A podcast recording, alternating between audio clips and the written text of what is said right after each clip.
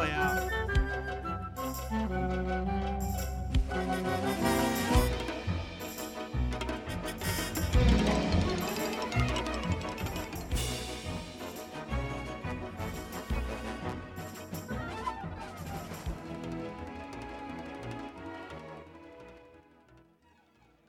It's like everyone's waiting for something to happen. Like, it's just me. Ha ha! All right, sweet. I mean, who wouldn't want to come see me? I would. Okay. How is everybody? Now we're talking. Oh, yeah. It is like fantastically nice outside. It has been most of the week. Man, I, I tell you, that kind of helps like set the tone a little bit, like change people's perspective a little bit because it's nice, right? All right. So we're just going to say tons more great weather in Jesus' name for like weeks to come. All right. Um, real quick on announcements. Let's. You ready? Okay. Amanda Emery's going to come up here and give an announcement real quick. Ready? Go. Yeah, cheer on. Woo!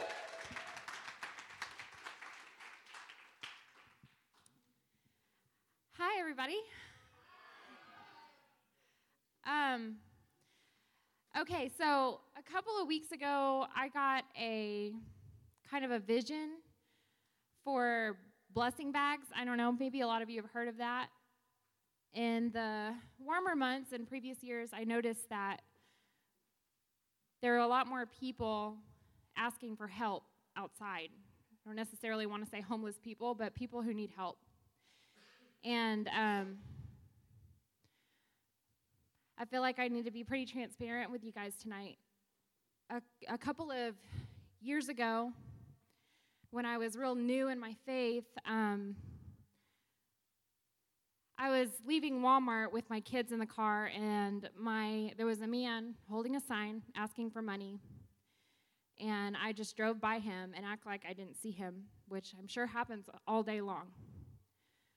And my son was in the back seat, and we're just starting to teach him about Jesus. And he said, What was on that sign? And I told him, and he said, Well, why didn't we help? And so that made me stop and think about what am I teaching my kids? I think I gave him an answer like, Well, we don't know where that money goes. It might go to bad habits or something like that.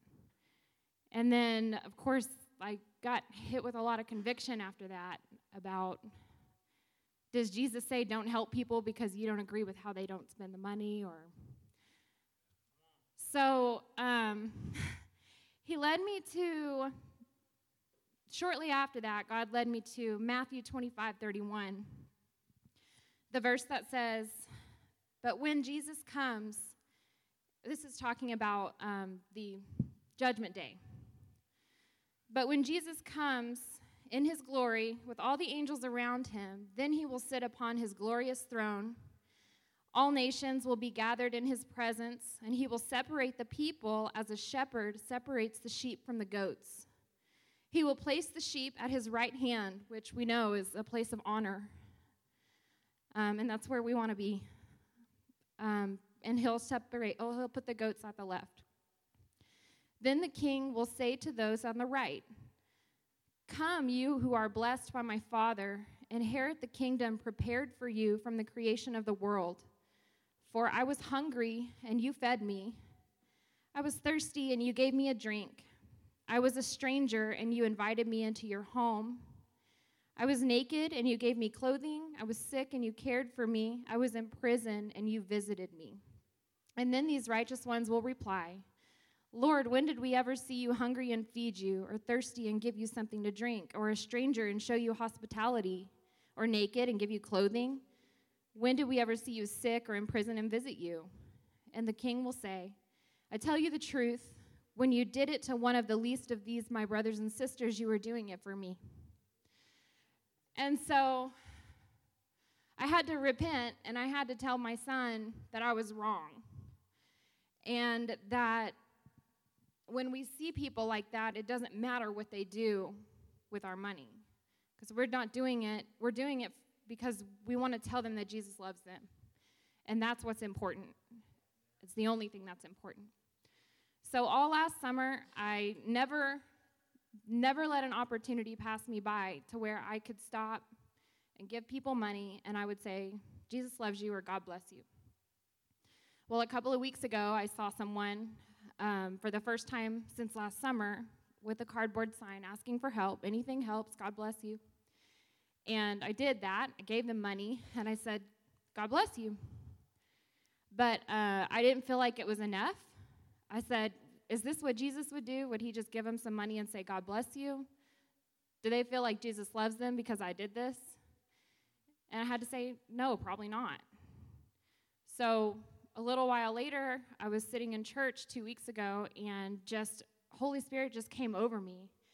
And I remembered something that I saw online a long time ago that I didn't think anything about when I saw it, but they're called blessing bags. And they're bags that inside of them you have toiletry, necessities, you know, uh, soap, toothpaste, stuff like that, pocket Bibles, maybe words of encouragement, some quarters, gift cards to grocery stores in small amounts, things that things like that. So the, I started, my heart kind of started to quicken, and I got excited, and I was like, okay, that's a good opportunity to bless someone. That's a little more than that. But then I had another thought that I knew didn't come from me because, first of all, I'm terrified to pray for people. I definitely don't get excited about praying for strangers, and doing it on Wyatt Earp in front of the whole town sounds really, really scary. So um, then Holy Spirit said, Yeah, but you don't just give it through your window. You park your car and you go to this person and you ask them what their name is and you make them feel like they matter. So, for all those times that I just drove past them and acted like I didn't see them, now I'm going to do the opposite of that.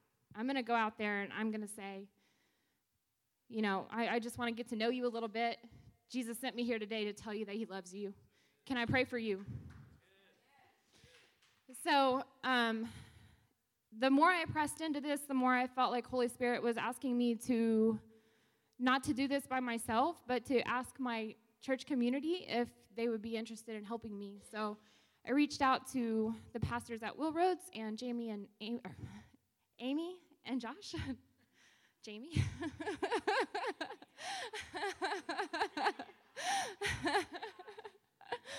Um, and they were so gracious and, and saying that actually well, uh, the gathering has done this before a long time ago that I never even knew that, and uh, it would be great to do it again, and they and they want help. So uh, I met with Amy yesterday, and we thought it would be cool to ask you guys if you wanted to be part of this, if you would be willing to donate some quarters or money that can be turned into quarters that we can put in these bags or $5 gift certificates to places like Walmart, Dillon's, McDonald's, um, something like that. So if anybody feels led to do that, I think we're going to pack bags next week, right?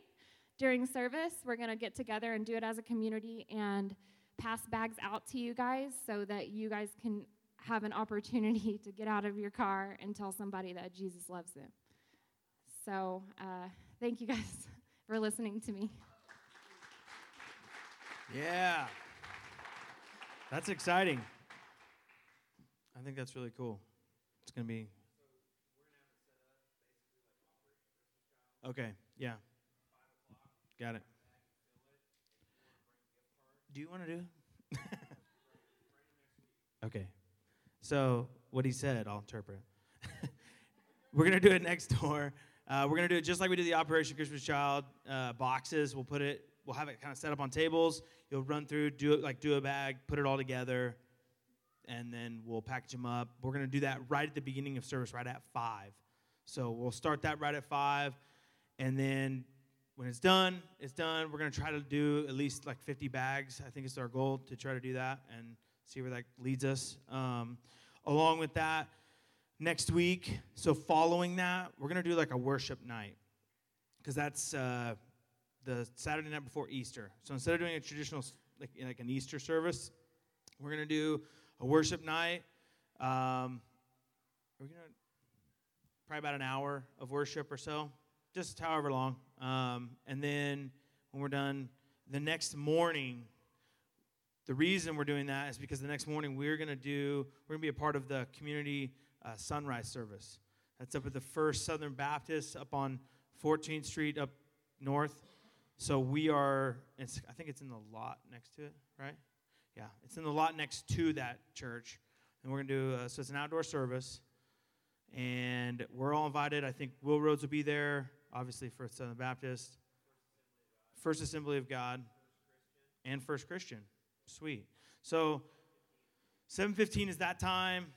That's on Sunday morning next week, not tomorrow. Yeah, if it is raining, we can go right inside next door at the First Southern Baptist Church.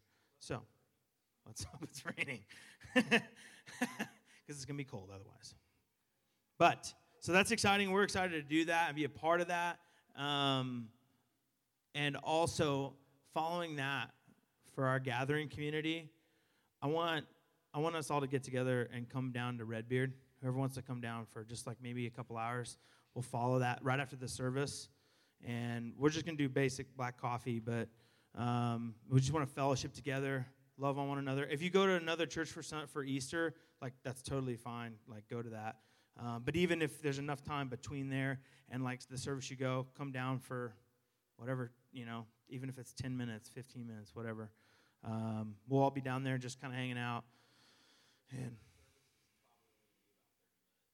oh, well, the sunrise service is only about 30 minutes, so it'll be done by 7:45, 8 o'clock. So maybe from 8 to 10 or something, we'll, like I say, we'll have coffee and we'll just fellowship together, and it'll be great. Then y'all can go to your next service. So, or go home, whatever you want to do. No pressure. Okay, no one's saying you have to go anywhere else. Just kidding. um, that went off my list. I was I was here and we jumped here and I got a okay right here. Um, uh, March 26th. That is Monday, right? That's Monday. March 26th, right? Yeah. March 26th. Why at the YMCA? There's a room there. There, there's a group getting together to pray at four o'clock. I saw Martian here. Is that right? Four o'clock, Monday, four o'clock at the YMCA. We're going to do, it's going to be very, very specific and focused about praying for our community, praying for all the pastors and churches, unity in Dodge City, praying over um, what God wants to do and move in our city, and praying against anything that would keep us from having that, you know, from Him doing the work that He wants to do, okay? So it's going to be very specific, but we want anyone and everyone that has an opportunity to go at 4 o'clock to meet there. Do you know how long it is? How long is it? Just however long it is? Oh, okay. Okay. Could be like half an hour. It could be, hey, you know, if the Spirit is there, it could be four hours. I don't know. Okay? Laying on our faces, it'll be great.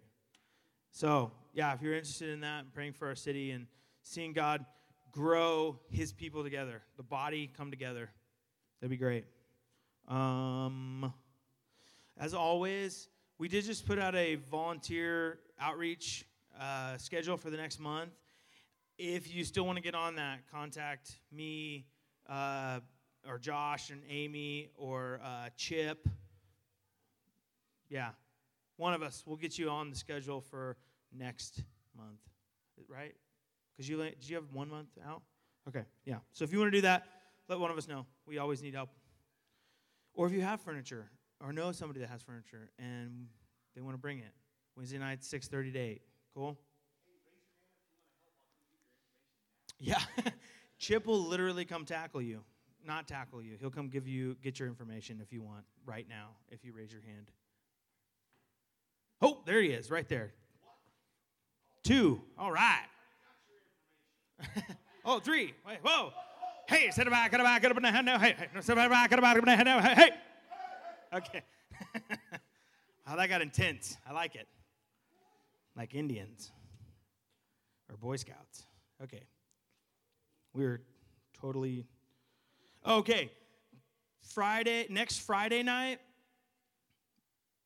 guys' night, right? That's Friday night, 6:30. If you need more information about that, talk to Hoser. I'm showing up. That's Jose. Sorry, Jose. My bad. Just so you know him. But I don't even know what we're doing, but it's gonna be awesome. Yes. Oh man. Oh. could get crazy. Maybe not too crazy. What? 6:30, right? Here at 6:30. If you have any other questions, you know, Jose will give you a bunch of random information. It may be true, it may not. I don't know. I don't know. Okay, that's how we're gonna play it.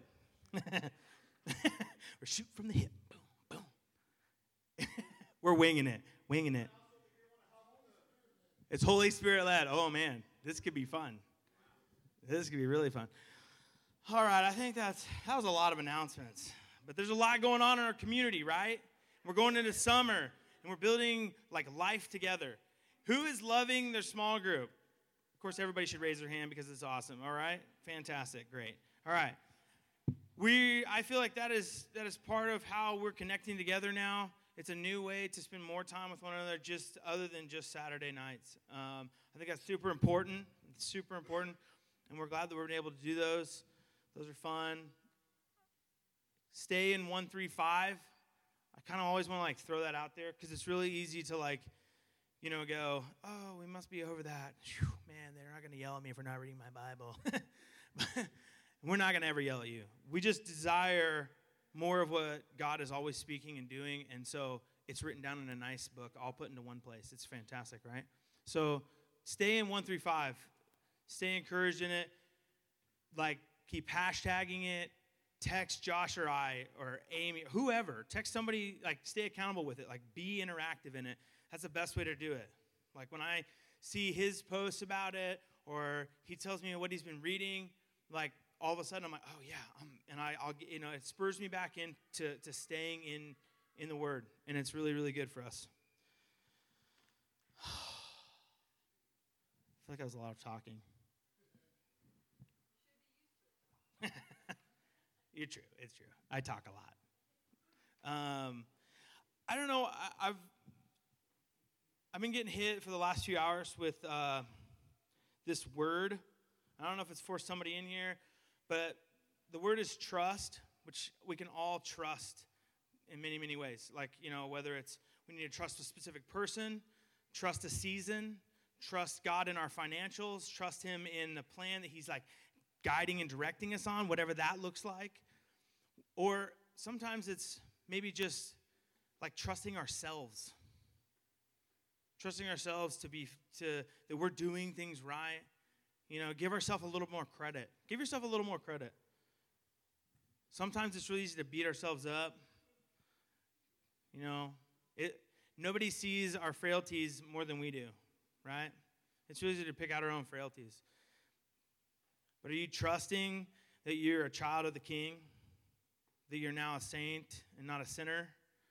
That you are called to the right hand? Are you trusting God in that? Trusting that He's faithful when He speaks those things over your life? Can you trust Him with all your financials? Can you trust Him in your tithes and like the people that He's placed in authority to use those tithes? Can you trust Him in, you know, things are really tough at work or at home? Can you trust Him to like stay faithful in bringing about the, the prayers that we pray late at night, just on our knees, like we're tired of carrying burden. We finally gave up and we're talking to him and we just like laid it all out for him. Can we trust him to be faithful in coming through in those? I don't know if that's the trust I'm hearing, but I feel like it's a good one. I feel like we can always we can always relate to that because we can always pick up as much of our junk and try to carry it along with us or try to head forward in the plans that we think we say God God put a plan. It's easy for me at the shop to like you know worry about financials or how we're doing this or how we're not doing that and we're and pick up more of that stuff because I'm saying, "Oh, I'm a steward. I'm stewarding what God gave me." But really all I'm doing is carrying around a bunch of crap. I'm not trusting him to bring it to fruition. I'm not trusting him to make sure that the financials are going to line up because I got awesome people coming into the door that need, need Jesus' love because I, and, I, and I missed them because I'm too busy carrying around a bunch of junk, right? I don't want to miss out on what God has because I'm thinking I'm, I'm, carrying, I'm carrying around a bunch of junk. I'm not trusting Him with it, you know? Anyway, So trust. Trust is released over every person in this room in Jesus' name, whether it's trust in your financials, whether it's trust in, in relationship or in relationship with Him. I release trust over every person here in an exponential degree that God wants to bring through on His plans, and it's going to be awesome in Jesus' name. Let's do some testimonies. Can, does anyone want to testify as of this week? Test, oh, wait. Yeah, now we're talking. Woo! She's like waving her hand. I like it. Holly! How are you? Amazing. You are. How are you? I'm blessed. Yes, some awesome things have happened for me this week. Um, I've told some of you, since my husband passed away, I had a tendency to recluse. God's been bringing me out of that, like little by little by little. This week, I've been absolutely overwhelmed, and He has absolutely made me come out of it completely to a point I've been like, God, I'm tired, I'm done. And He says, Not yet. Brought someone else. so all week long, it's just been like one thing after another after another. It's just really pumped me up because I've known I've heard God's voice in weird ways. Things have happened and, and have allowed me to reach out to some people I've had in my life off and on, and some are absolute atheists and didn't want nothing to do with God, but I just live in front of them and share God's love regardless. And, and I, I'm never one to shove anything, and they know that, and I never have been. So, um, one example. I have my kids are grown to a point we don't need baby stuff, and we don't have grandbabies coming, or no reason for baby stuff really.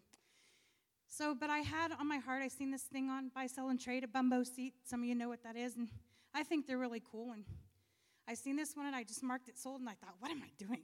I have no reason to buy this thing. Nothing. It's kind of funny, and um, so even argued with myself all the way to go pick this thing up. Like I, I have no reason for this. I don't know what I'm doing, but okay. So I bought this, and two hours later, a girlfriend of mine that I've known since she was a little kid, she's been through a lot, and um, for those reasons, she doesn't want to believe in God.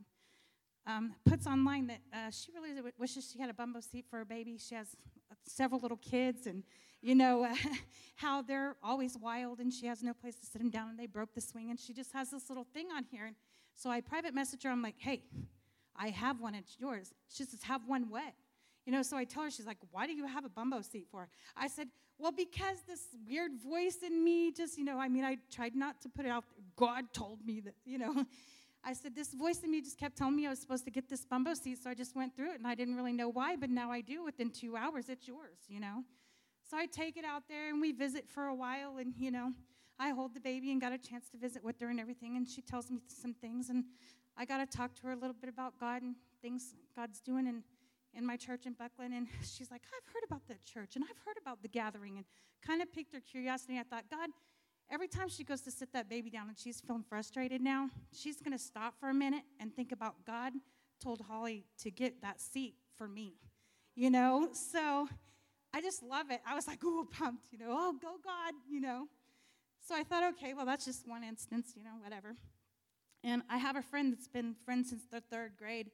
Tanya and I have grown up around her, and um, she is pagan, you know, and we have our differences in belief, and we've always chose to um, disagree agreeably and love each other no matter what, you know.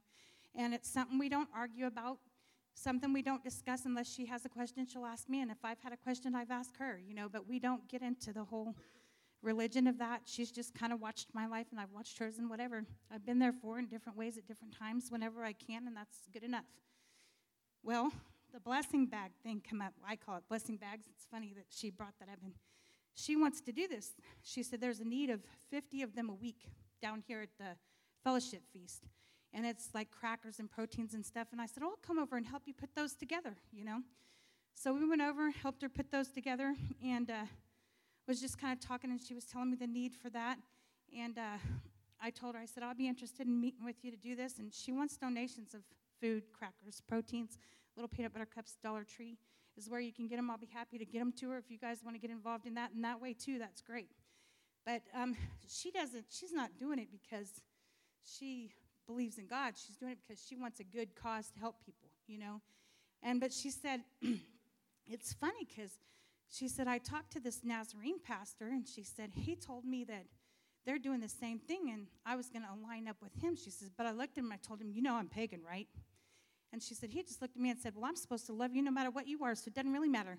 And she said, I was kind of like, you know, and I thought, you go, God, because all these years I prayed for her, you know, but God is putting different people into alignment, and it's not me, you know, but she she's like, that was kind of weird. He just didn't react to me in any kind of weird way or anything. It was just like, we're going to line together and we're going to do this. And she says, that's really cool.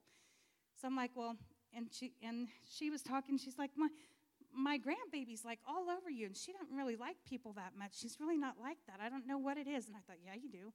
You know, yeah, you do. She's like, she's like climbing all over you. She just loves you. So that's really cool. And her daughter too has had a lot of issues with like self harming and different stuff like that. And it was something they noticed together, you know. And we got a chance to kind of share a little bit, bits and pieces of, you know, our heart with God and then align with her for that. And then just different things happened. I had a funeral I went to this week with a lot of people I knew from before, and I've just been like overwhelmed with people to a point where I'm like, God, I'm not feeling very peoply anymore. but I just keep getting put in these positions. That's really cool because it's people that have been throughout my life. I've been here for a long time that have come through, and I get to pass through and be in contact with their life and different stuff and put a little bit of Jesus there where normally they wouldn't be able to be touched. I got called for a real quick babysitting thing. She says, I need you within 20 minutes. You've told me if, you, if I need anybody, you'd be there, and, and I need you. I need you now. I don't care if you come naked. She said, just come. I'm like, no. I'll be there, and give me a minute. So we went and babysat. Um, David, I've been helping out, out a little bit, and uh, we went and babysat because he helped me. I thought, I can't handle. She has two sets of twins, and they're really close in age. and uh, again, another thing where we've always just agreed to not really do the religious talking thing because she just will tell me, I don't believe in God, I don't believe in that. I'm like, okay, you know, I'll just love you regardless. It's all right.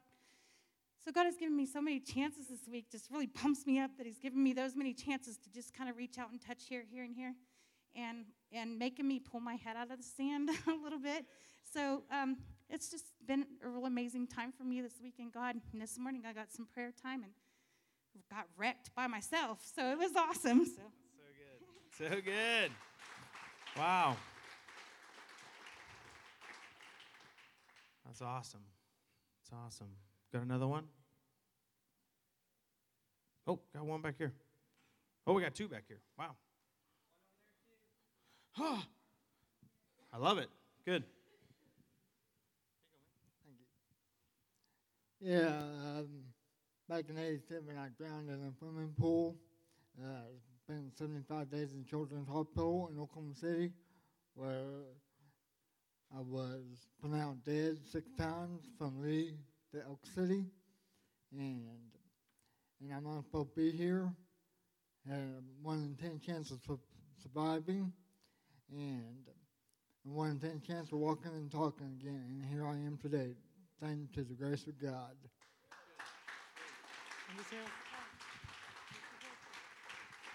Good. Thank you, Jesus. It's good to be alive, right?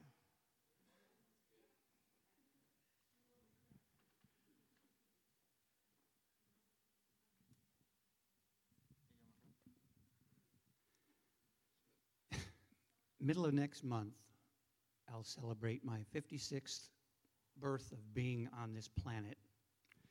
But here's why I'm happy. 40 years ago, when I was 16, I accepted Jesus. 40 years ago, I finally realized my mom, a single mom, brought my brother and me up by herself. I was always raised to do things right. I knew I was a good person. But suddenly, just out of the blue, God spoke to me and said, Good people don't get to heaven. So it was through the ministry of, of all things, the 700 Club, but this was when they were a preaching organization. Now they're more into politics and stuff. I prayed the sinner's prayer, and it's been 40 years. Life's been ups and downs, but when my time comes, I know where I'm going. I like, I'll make you laugh with this. I like to say, Lord, I'm ready to go, but I don't want to go right this minute. Thank you. Man, 40 years. That's been longer than I've been alive. Yeah, we got, we got time. What's your name, bro? Evan. Evan. I believe we met. Yeah, upstairs. I haven't seen this till now. I like it, by the way. Uh, my name's Evan McClure. I'm from Garden City, Kansas. Thank, thanks to Hoser back there. Uh, I've came to the gathering about two more, two other times in this when they were upstairs. Um, I I built my relationship with Jesus Christ and God when, within a prison cell. I had to do 19 months. I'm 23 years old, by the way. I did 19 months for a gun and some drugs, and I was living pretty wild. And I had a lot of time to myself to think about myself and think of my past and my future and my present, definitely. You know, when I can touch both walls in my room, just, it was a humbling experience, and that's where I found God. I had nothing but time to spend with Him, and all I did was read my Bible in and out day, every single day, every single day. But I actually started to feel His presence because growing up as a child, I've, I've been going to church all my life, and I'm, I hear people say, "I have a relationship with God." What does that mean? You know, like a relationship with God. Yeah, I know He exists. He doesn't talk to me. What do you mean He talks to you? You know, I never understood that but it's because I was I chose to ignore it. I chose to ignore it. I was naive to his signs and every chance and opportunity he had given me to show him love and the faith and compassion he deserves. So um, I still struggle every now and then, you know, but I always pick myself back up. And I have to give all praise and glory to God yeah. for yeah. keeping me alive and God, I, the list goes on. I wish I had more time. Yeah, that's awesome. That's awesome. That's so good. Um, does anybody have a financial testimony? Financial testimony? You got a financial testimony? Let me let me do a financial testimony. You you you got one? All right, here we go. I know there's a lot of them. How many financial testimonies are you going to let them do? We should do them all. uh, in the Old Testament, um, God asked for first fruits of crops and for, for livestock. And when you would give him your first fruits, first fruits, he would bless the rest of the herd, or he would bless the rest of your crop. Um, one of the last things that I wanted to give God was um, my finances. And over the last, I don't know, probably four, three, four months, he's really been working on me because I never really fully trusted him. I would trust him for a while, and then I would walk away from it because I would get worried that if I gave him the 10%, that I might run out at the end of the month and I wouldn't have enough of the 10%. I would need that for me to provide for my family. Um, and it's been really cool over the last few months, man. I've been getting wrecked and given to him and how much money has came to us. And we're not giving to get. We're giving because he changed our hearts and he wants us to trust him.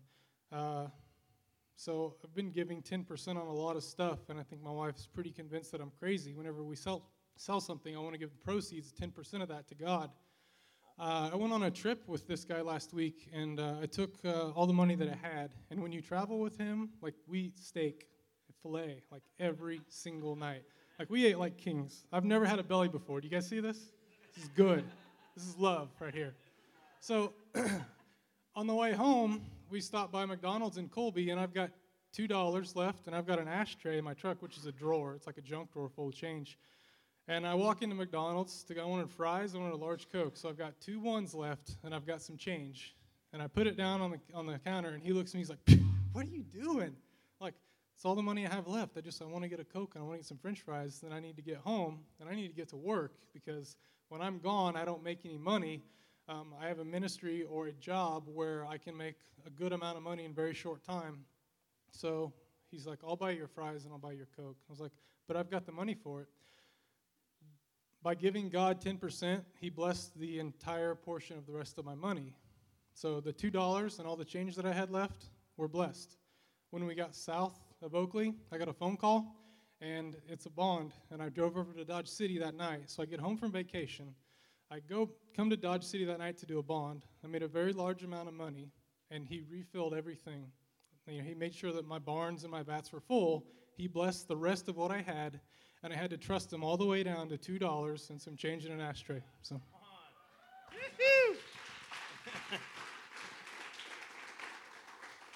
Dude, that's a that's that's so good. That's hard. It's hard. It's so good though. It's So good though. We got time for one more? Or we, what time is it? One more. One more. You, you want to go? Last one. Woo! Team Jesus. all day. okay, so um, when Josh got up here a couple weeks ago, he asked for financial um, testimony, and sometimes I could just kind of wait for people to volunteer. You know how it is. Um, but I felt super convicted to come up here and testify about it. Um, I come from a Christian home. Um, my grandma and grandpa were all about Jesus, and they loved Jesus and represented Jesus in my life. They were always tithers, and my grandpa was one of his gifts were giving. And um, so I grew up watching them. My grandpa passed away about eight years ago, and um, they tithed, and my grandpa gave way more than my grandma ever wanted him to. Um, but my grandma right now is set. Like she's been set ever since my grandpa went with Jesus. Um, she's taken care of by her kids. She's taking. She has a. She's still in her house. Her house is well kept. She buys groceries. Her house payment is paid by my grandpa's. Um, I'm kind of nervous. Can you hear my voice? uh, anyways, um, so when I came back to the Lord, um, tithing was just kind of automatic for me. And um, so I started doing that, and I kind of got away from it, and I felt it. So I had to get right back to it. And I have been tithing since then not on my gross, but what's it called when you're not tithing on your gross? But yeah, your net. And I have been blessed. Like God keeps me, and um, but like since I'm with Jeremy now and we're gonna get married, and he pays tithes on his gross, and so we came into agreement that we were gonna pay it on our gross. And since we came into agreement about that, and I started doing that, my paychecks have been climbing ever since I, I started that. Um, and I know, because I've seen what tithing can do, and people don't like you to, he- people don't like to hear about tithing, like when you're not in the right setting, I guess. I don't know. But tithe, guys, I know it's hard in the beginning, it can be hard, but it's really not. Like God's gonna make it easy on you. When you when you do trust him with your money and you trust him with everything he's going to make it easy on you. Jesus' yoke is light. It's easy. It's i mean he's there's it's still there but it's light. And so i just want to encourage you just pay your tithes because god's going to bless you abundantly always for it. That's good. That's awesome. All right, everybody stand up.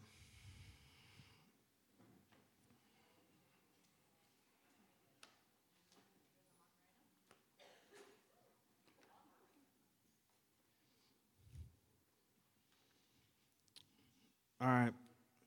I want everybody to put their arms out like you're going to receive something, okay? This is serious. I don't know why when I say something that's going to be serious, it makes me laugh. Sorry, I'm done. Um, yeah, this is serious because we're going to seriously receive something awesome from Jesus. We're going to release, I want to release a spirit of tithing amongst his people, like a giving heart. Jesus, we just release giving to every person in, in this room that they you would just compel them ha, just implant the thoughts of giving in their minds god. Make it make their minds look like yours. Make our minds look like yours jesus. Where giving is is a natural thing. That it is it is not, what we have to do or even what we get to do. It's just what we do. It's just who we are. It's part of who we are. From the greatest giver who has all the resources of heaven, more than every earth that would every all existence is is from you. You have all the resources, an infinite amount, Jesus. And we just we just we just pray that a giving heart like yours would, would just completely cover every person in this place. And then through that, God, that you would do what only you do, that you would multiply it, that you would give more. God, I pray, I just release this just provision over every person. God, a spirit of provision, just just fill up their their their coffers, fill up their hearts with blessing. God, fill them with trust and a, and and a knowing of who you are and how you love and what you want to do. We just open these testimonies. God, do it again and again and again and again and again and again. We praise you, God. Say, we thank you, Jesus. We thank you, Jesus. We love you, God. In Jesus' name. Okay, now sit down. Amen. Stand up. Sit down. Stand up. Just kidding. you want you want this? We're really thirsty. Yeah. Soundboard? Do you have the soundboard? No, the other one. That one's your mom's. Mitchell! Mitchell! Mitchell! Mitchell!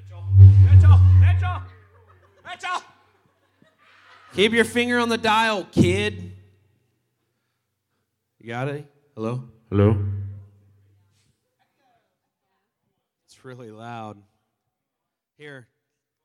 You got it? Can you hear me okay? Back there? Ryan? Salinas, can you hear me? Amy, say something. Hey, everybody. Hey. hey. Hey. birthday girl. Birthday girl. Can you hear me back there? hey, everybody. It's Shelby's birthday today, right? Today? Is it today? She's 27 finally, so we're going to get a break in her insurance premiums. Hey, happy birthday.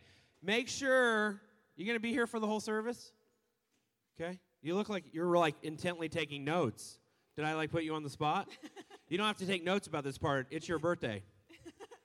Make sure during ministry time or at some point tonight, go over and wish her happy birthday, share a word with her, let her know how much she's loved, okay? Can you guys do that?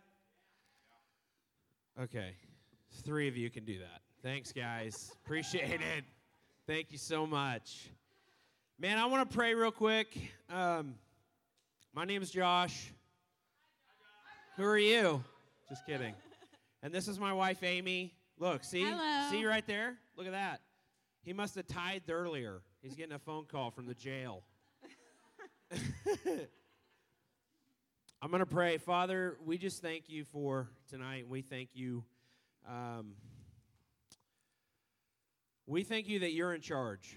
And so we just want to, uh, Holy Spirit, would you just have your way in this place? We just pray right now that nothing would manifest, anything that anything that might be called into question, that it would not manifest in Jesus' name.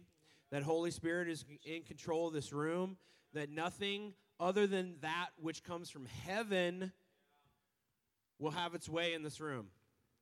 So we silence all the lies, we silence all the uh, anything that would try to distract our hearts and our minds from what Jesus has for us. In Jesus' name, amen. Amen.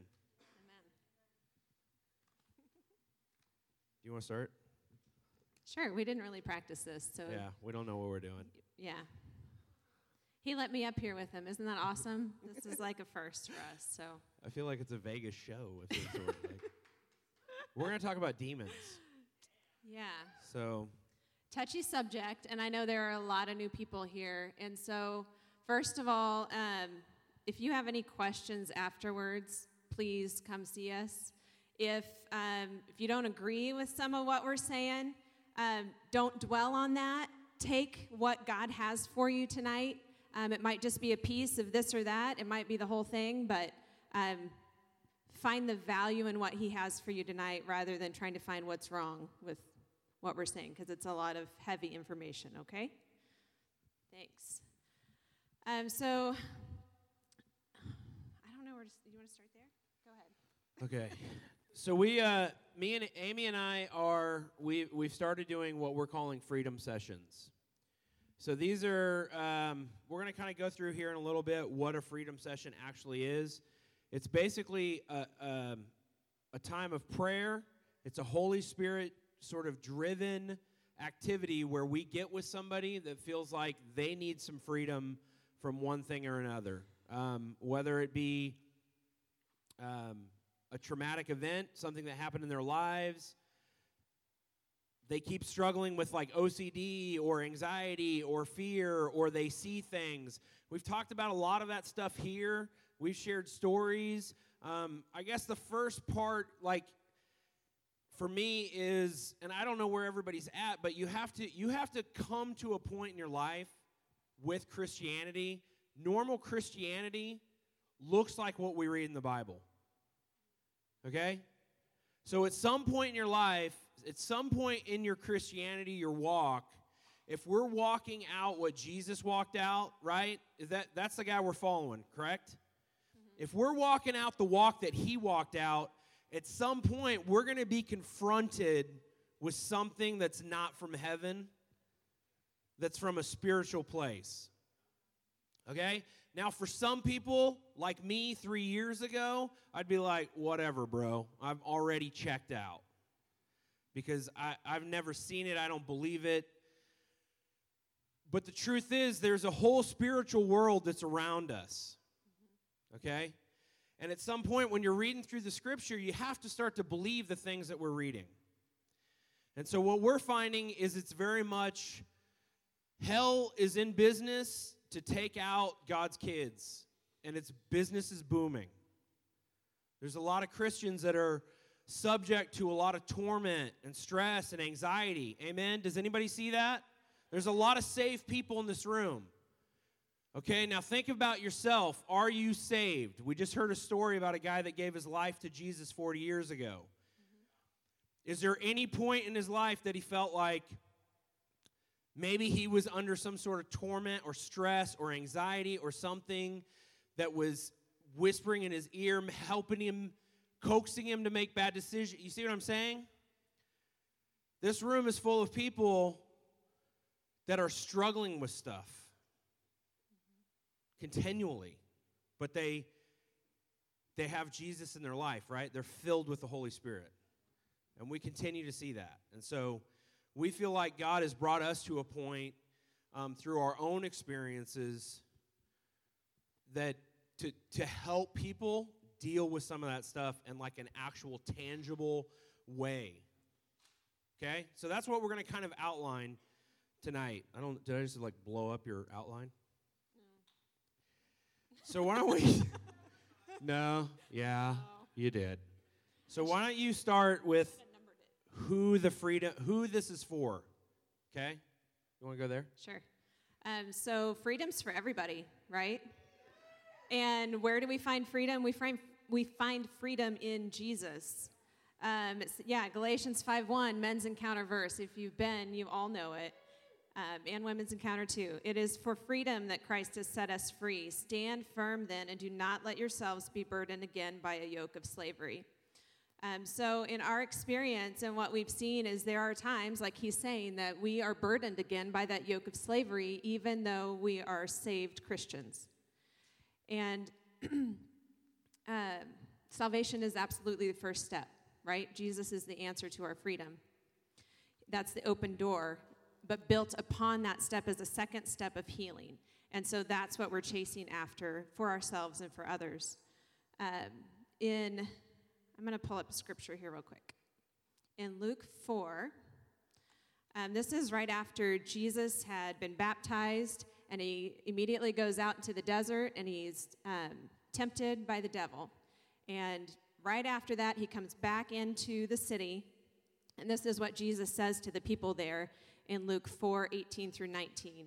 He opens up the scrolls of Isaiah the prophet and he says, The Spirit of the Lord is on me because he has anointed me to proclaim good news to the poor. He has sent me to proclaim freedom for the prisoners and recovery of sight for the blind, to set the oppressed free, to proclaim the year of the Lord's favor. Do you know who he was talking to at this point? These were Jewish believers that he was talking to. So he's telling them that there is, there's more freedom for them than what they already have. Um, yeah, and so I'm going to let you go into last week and what you talked about. Well, if you're here last week, who was here last week? Remember we had a little children's service?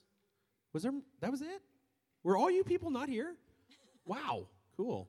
Welcome back. How about over here? Anybody here last week? Yeah, we did some children's stuff. And so, oh my gosh. Steve, what's up, bro? Steve. Look at this guy. Oh my gosh, he's like celebrity status. Where has he been? Um, yeah, we talked about we kind of did we did a little um, a little skit of how hell became hell. And so Lucifer, he was the prettiest angel. He didn't like the fact that God was getting all the worship. So he like brought a third of the angels and we're going to go against God. Anyways, cast to the earth. All these angels are cast to the earth, which are now become demons. And then God sticks Lucifer in hell.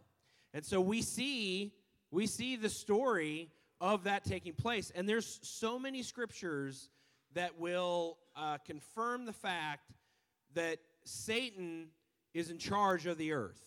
Okay? Like in Matthew, when Jesus is tempted, um, Satan takes Jesus to the highest mountaintop and says, Look, all these kingdoms, I will give you all of these kingdoms if you just bow down to me. Well, was it was he able to give away all those kingdoms unless that he was in charge of them? Hello? No. no. So we see, we see time and time again where he has reign on the earth to do these things. And so that's part of what I'm talking about as far as like demons being on the on the earth, tormenting us, right? Do you want to go into uh, that part right there? The spiritual realm? Yeah, the, so the spiritual realm is real, and there's some people that actually see the spiritual realm. Um, you probably don't understand it, uh, but there's people that see the light, they see the dark, they see the demons, they see the angels. It's a very real thing. Um, in Second Kings, we actually there's a passage about Elisha, and um, him and his servant woke up one morning. They're surrounded by an army of horses and chariots, and the servant starts to freak out. He's like, "What are we going to do?" And Elisha prays for him to be able to see, um, because Elisha already saw. But Elisha said, "Don't be afraid." Those who are with us are more than those who are with them. And when he prayed for the Lord to open his eyes, he saw the spiritual horses and chariots that were surrounding them that were greater than um, the number of the physical that, that were surrounding them. So we know that there's a real spiritual battle constantly taking place until the end when we know that Jesus wins. In the end, Jesus wins. and there's another scripture, Ephesians 6 10 through 12. It's real easy sometimes to think that our enemy is our boss or our dad or our mom or whoever's afflicting you at the time. Um, but here it says, finally, be strong in the Lord and in his mighty power. Put on the full armor of God so that you can take your stand against the devil's schemes. For our struggle's not against flesh and blood, but against the rulers, against the authorities against the powers of this dark world and against the spiritual forces of evil in the heavenly realms. So, yes, there's a battle, but God's given us tools and equipping us to fight that, and that's with His truth. So, I think with that, one thing that I've, I guess God has really showed me a lot here in the last six months is, um, you know, does, are there any like Dan Mohler fans in here? Do we have any Dan Mohler fans? Okay, or Todd White? Yeah. Okay. awesome guys, great message. There's there's a stem that comes out of that. One of the things that they preach on heavily is there's no offense in the kingdom. And so what what I'm finding in the last 6 months, year, I'm, forever, it's just I feel like God is highlighting that to me is yes, there's no offense in the kingdom, But the problem is, we're still humans with human nature and we get offended. Okay? So to say, well, there's no offense in the kingdom, you just need to you just need to not be offended and you'll be good would be like really bad advice as far as I'm concerned. And I've given that advice a lot. Because the reality of it is, everybody in this room, with the exception of maybe one or two people, just like Dan Mohler and Todd White, get offended. We get offended because we don't fully understand that last scripture. We don't fully understand that it's not the guy that's standing in front of me, it's the thing that's that he's buying into and causing him not to love me. And so I do get offended. And when we start to believe that theology like, oh, there's no there's no offense in the kingdom and I'm I love Jesus and I want to be just like Jesus, what do I do? I hide the offense. The people that say there's no offense in the kingdom are the people that get offended the most. Because they hide the offense. Because as soon as you as soon as you get offended, man, you don't want to be a heretic and say, well, gee whiz, I'm a little upset by what you just said to me. When I'm supposed to not be offended.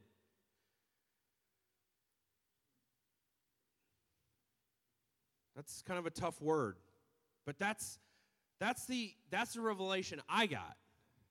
I need to stop hiding the fact that I'm offended at people and put on the full armor of God. What is there an armor for? What the heck is the what's the armor for if I'm just walking around like bulletproof, 10 feet tall, that's what they call like youth group kids, right? Well, I'm bulletproof and 10 feet tall. what do I need the armor of God for? That's what it's for. You know? So let's, uh, we, we talked, did I talk last week about real people, real love, real God? Real people, man. If you get offended, let's deal with the offense. Let's not just say, well, there's no offense in the kingdom because it's not real for most people, is what I'm saying. I aspire to be like Dan Mohler. Dan Mohler's been in my kitchen. I've met the guy, I've had conversation with him. He's living it out, folks. He is living it out. Hey, man, how are you? That shirt sucks. I know, right? Cool. Come here, let me pray for you.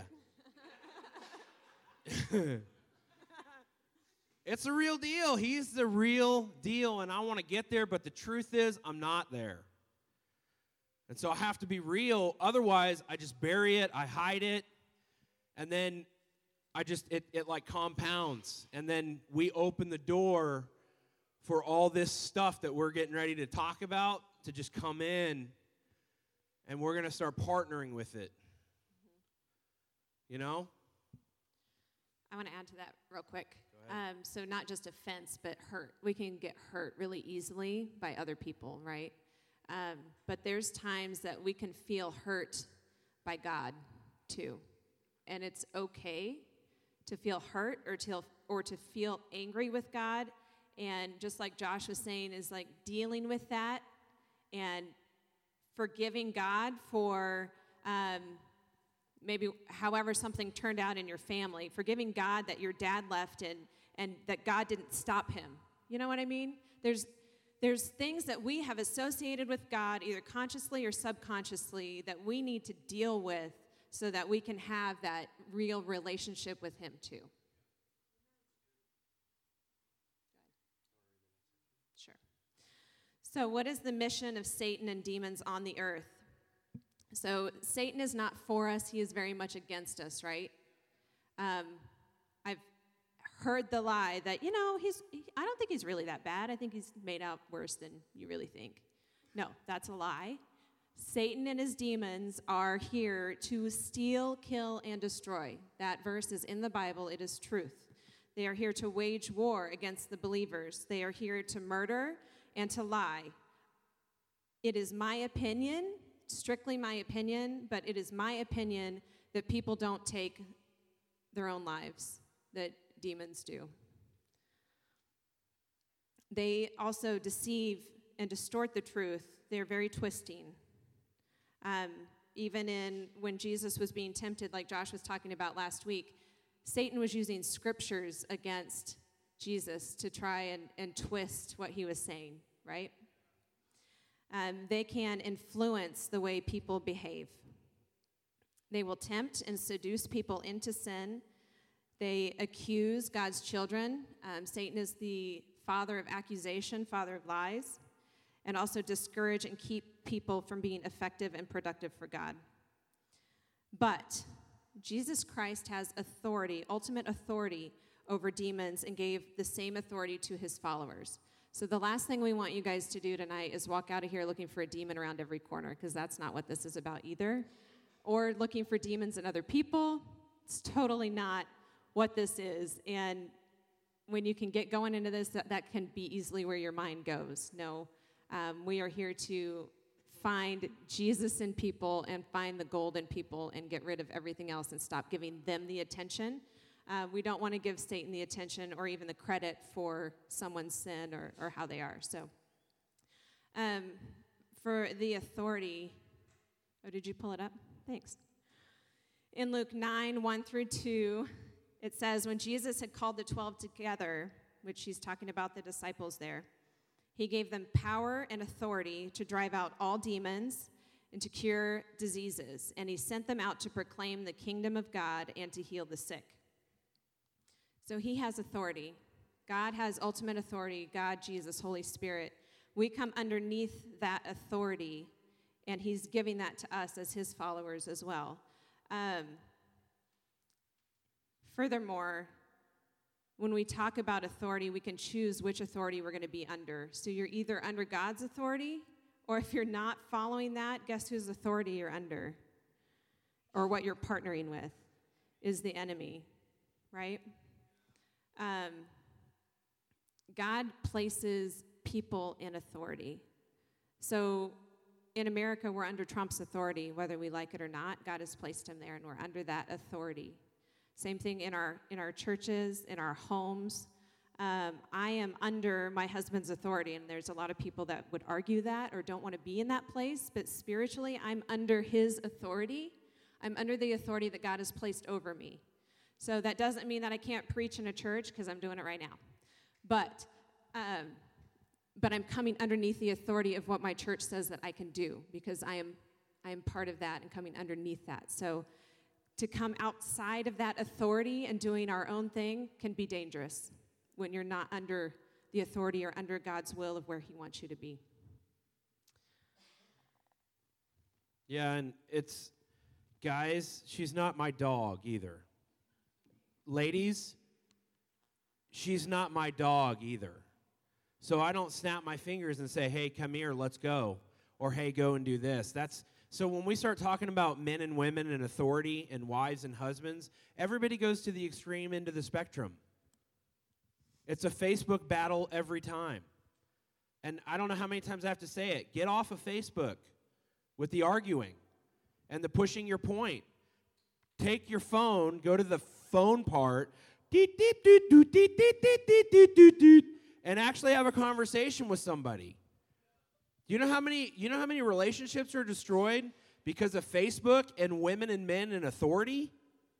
It's unbelievable every week. I, I went from 800 Facebook users when we went to Colorado to 43.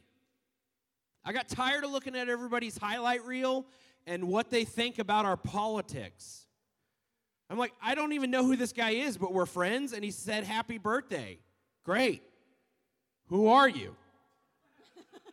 And then he posts something, and I can feel this thing rise up in me because I don't agree with it.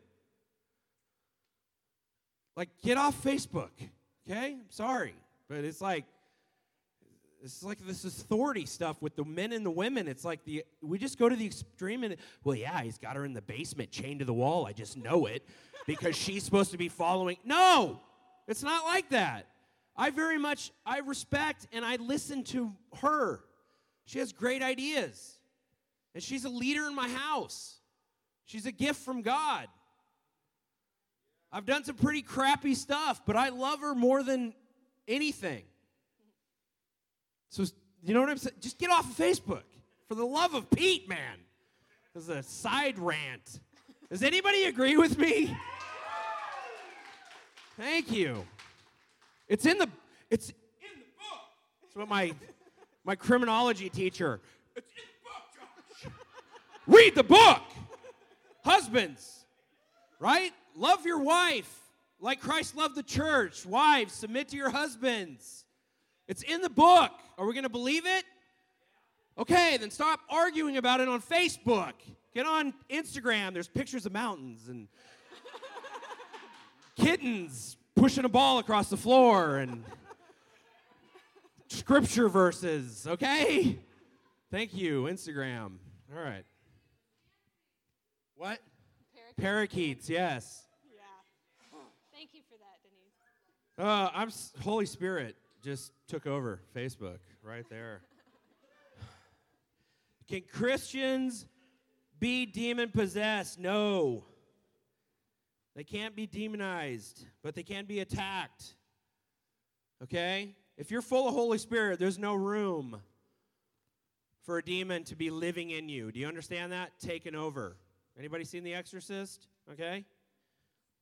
Just kidding. Bad joke. Sorry, guys.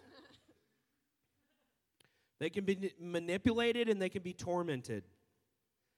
What was the quote? Russ? Did you have something else on that?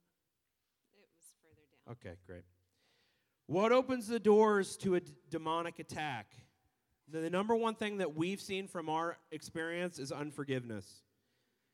Unforgiveness, man. Jesus talks about it a lot.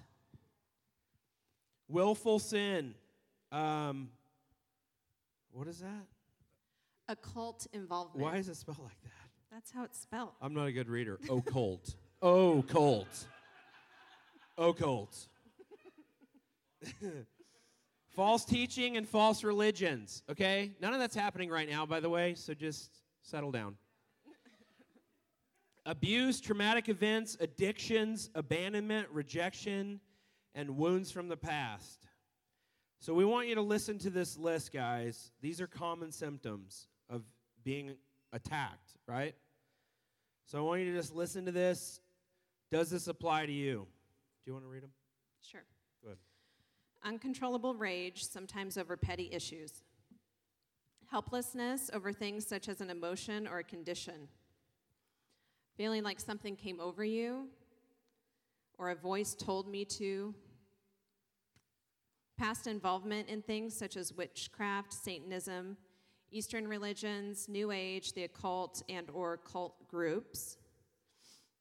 Um, involvement with psychics, fortune tellers, tarot card readers, or spirit guides. Excessive negative talk, extreme fear or anxiety, including panic or anxiety attacks. Depression or a constant feeling of heaviness or gloom. Excessive thoughts of suicide, extreme self hatred, horrible nightmares or night terrors, headaches or dizziness when attempting to read the Bible or praying, obscene thoughts or blasphemous words that bombard your mind when you pray or worship, urges to do painful things to one's body, such as cutting, etc., the excessive need to be in control of people and circumstances. Yeah, that's one that I, I used to have that one. Control freak. That's a thing that Jesus saved me from. Uh, obsessive compulsive behaviors, jealousy, envy, bitterness, resentment, and unforgiveness, severe feelings of abandonment or rejection, excessive feelings of guilt or shame, a continual sense of unworthiness, like God can't love me, I'm too dirty, I'm too evil, a sense of hopelessness that things will never change, overwhelmed with thoughts of being a failure and can't do anything right, and a lack of ability to concentrate or focus, especially when reading the Bible or praying. So that's like you can, a lot of people that are saved can hear that and relate with that list, right? Probably. I, I've experienced a lot of that stuff in my past. Amy has experienced some of that, which she talked about. It's, it's real stuff. Like to say that some of that stuff doesn't happen in our lives because we're in relationship with Jesus is awesome. But for a lot of people, that wouldn't be the truth, right? And so our goal as real people is to really try to, to figure that out. How do we how do we get freedom from those things? And that's why we're here. That's why we're we're in the place that we're at. Sin versus demonic influence. Man, we look at the garden. Okay? So look at the garden with Adam and Eve. Were they demon possessed? No. No, they were like in relationship with God. They were with him. They knew him personally. They walked in the coolness of the day. I want to walk in the coolness of the day. When is that? Never. It's so windy here. it's like ridiculous. What is that? Chaff? Is that what they call that? Chaff? Lord, get rid of this chaff.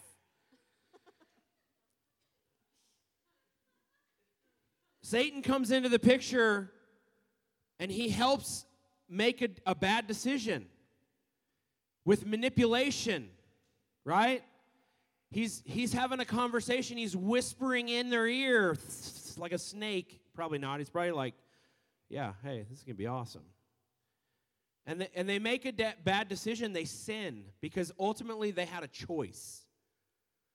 But sometimes it's easier to make that choice when you have something telling you that you're doing the right thing or this could be a really great thing for you. See what I'm saying? But what we're not what we're not recognizing the devil made me do it doesn't fly. Okay? There's a choice. There's a choice. At the end of the day, we have a choice to do and to act and to say the things that we act, do, and say.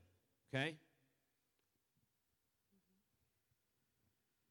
You can't disciple a demon and you can't cast out the flesh.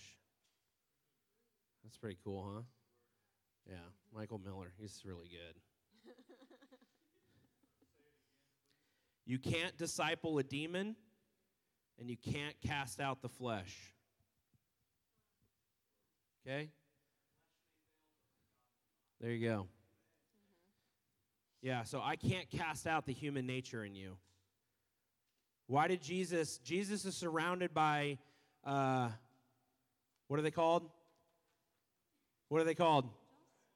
What? No, not disciples. The other guys that were taking him out all the time. Pharisees. Why did he not just cast the stupid out of them? Because it was a heart condition. It was a heart condition. Otherwise, he would have just casted it out, right?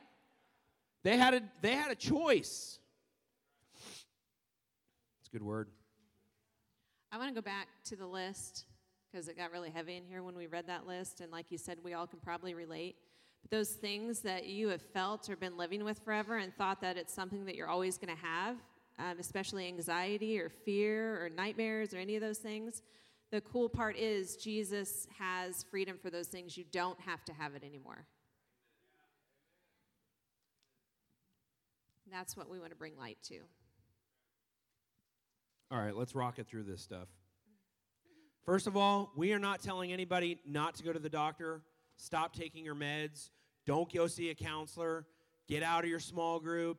Don't confide in the people that you trust. We're not saying any of that. Did everybody get that? Guess what? Doctors are healers too. Yeah. Jesus put the brain in their head to do the things that they do to bring healing to your body. We're not, I don't pick up rattlesnakes and play with them and test God like, oh, it says right here in Matthew that if I get bit, I'm not going to die. You're probably going to die, okay? Probably going to die. But in the moment that Jesus needs you to live through a shark attack or injecting poison like John who was marooned, right? They like they fed him poison enough to kill an army. He survived it because Jesus needed him to live to go be alone and write Revelation.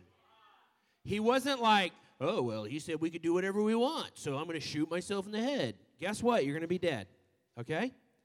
Unless Jesus needs you to live through that. Okay? So, go see your doctors. We're not telling anybody not to do that. What is what does it look like? You guys are like, what are they talking about? This is what a freedom session looks like. Okay? There's myself and Amy.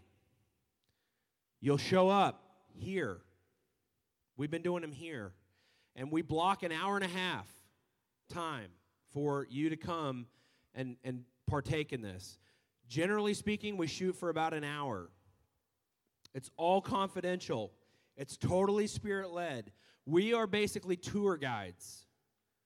We're, we are discerning and listening to where Holy Spirit wants to take you to heal you of something.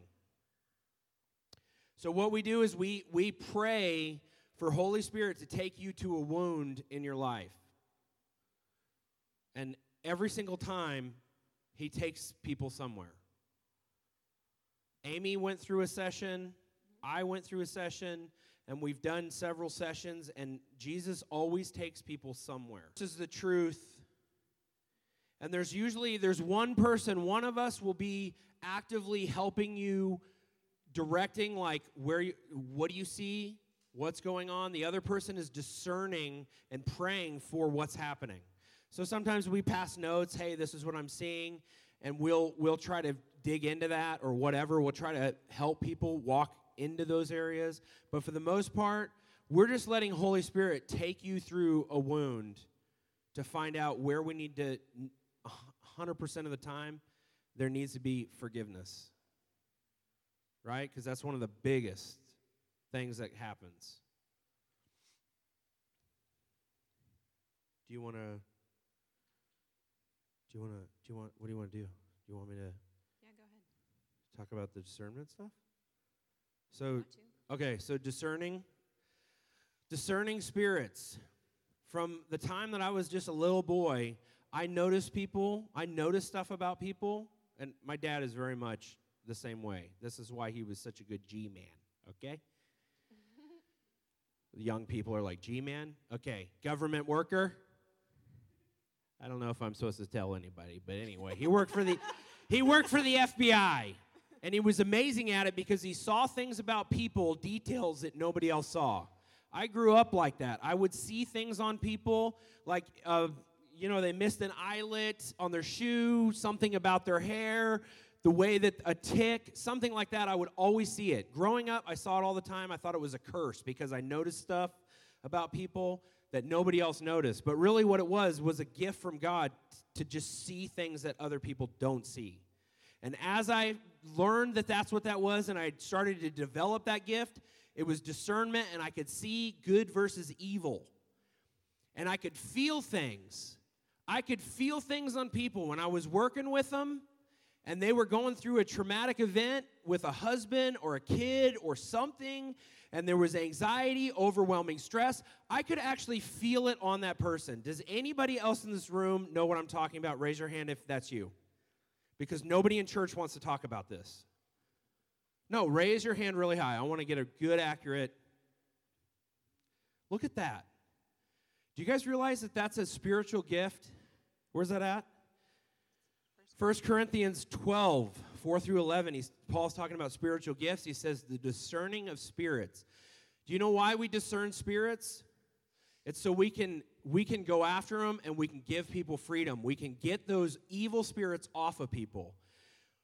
Four years ago, three years ago, when I was first learning what that was, I was discerning a spirit. I, I hate, I can't like look at anybody because I don't want you to feel like, what's on me? Oh my gosh, is it on me?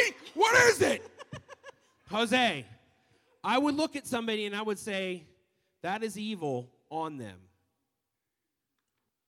Amy, get the kids. Maybe they won't come back to church next week. Honestly, it became I can see something there, so I would warn people stay away from them, which is the absolute opposite of why Jesus gave us the gift. Yeah. The gift was to be able to see stuff so I could go over there and say, Chip, yeah, get off in Jesus' name. I could free him of that thing, not avoid them, because that's what the church will do that's for the majority of it when we don't know, when we don't train, when we have all these people that are like, I don't really know what this is. I feel like I feel other people's stuff. And like the word empath keeps coming up, which I don't know what that is. Empath, I don't know what that means. Is that the world? Is that psychics? I don't know. What I know is discerning of spirits. I can feel what's happening to that person because God wants me to intercede on it. He wants me to go and do something about it. And so, if you're in that boat and you need to know more about it, I'm not a professional, I'm not an expert, I'm learning as I go, but I would love to just sit down and talk about it. Because I'm telling you, I thought it was a curse for a long time. I hated it. That I would see things about people when I just really wanted to like this person, but man, I just see all this trash and stuff, and what am I doing about it? Okay? Did you want to reference it? It's up there. What? Oh, yeah. Uh, yeah, right there's the scripture. Is that it? Yeah. Do you want me to read it? No. Okay. Um, so that's what we do. We basically we sit and we pray with you, and Jesus will take you to a wound, and we will we will clean out the wound. And when people leave, we see fruit. I can't explain it. We see people offer forgiveness that they they didn't even know they had it in them. They offered forgiveness in places that they didn't even know that they needed to forgive. And I'm not saying that we're doing it the right way and other people doing it the wrong way. The group that came from Kansas City, there's four of them. It takes four hours. They had one tour guide and three discerners. We do it in an hour, and there's two of us. That's just the experience and where God led us. And we've been doing them, and we're seeing fruit. We're seeing people find freedom. We are seeing an immediate change. Man, there is a there is a spirit of suicide on this town. There is a spirit of suicide on this town, and when we get together as churches to do something about it and like get excited, Satan steps right in and tears everybody apart.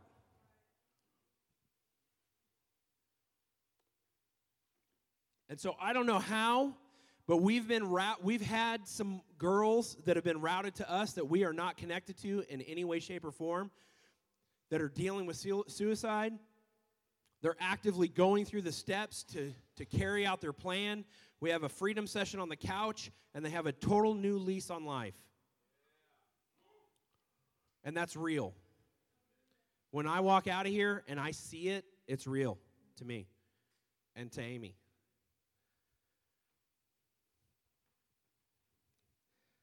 And so we want to offer that to our community.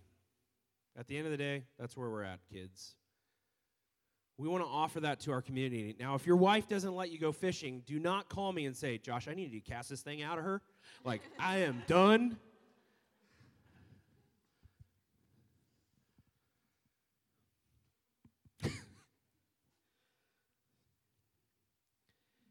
we want to we want to do this for our area. We want to continue to do it. We're we're scheduling people we're making time for Holy Spirit to sit down with people and go through this stuff because it's good. And we're seeing the fruit of it. So, what else? So next on the list. Yeah, so I was kind of skipping all that. We okay. Go ahead though.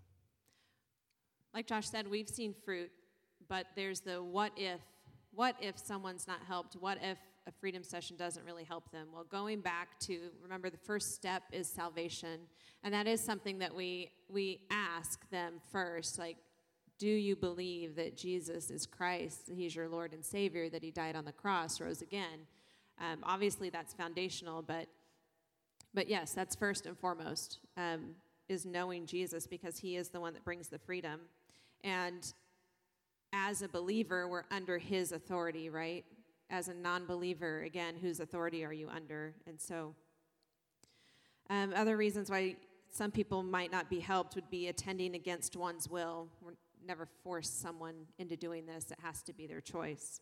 Um, being unwilling to forgive or not following through the next steps, choosing to wallow in self pity, fearing the unknown, or not being open and honest with the team, refusing to believe that you could um, be demonized or, or be attacked by evil spirits.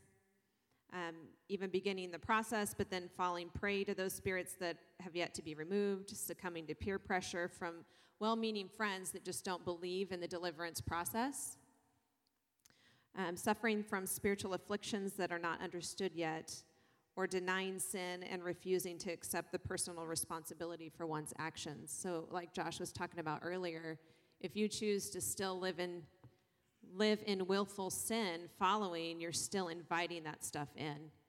Um, we, we can come into agreement with things in a lot of different ways.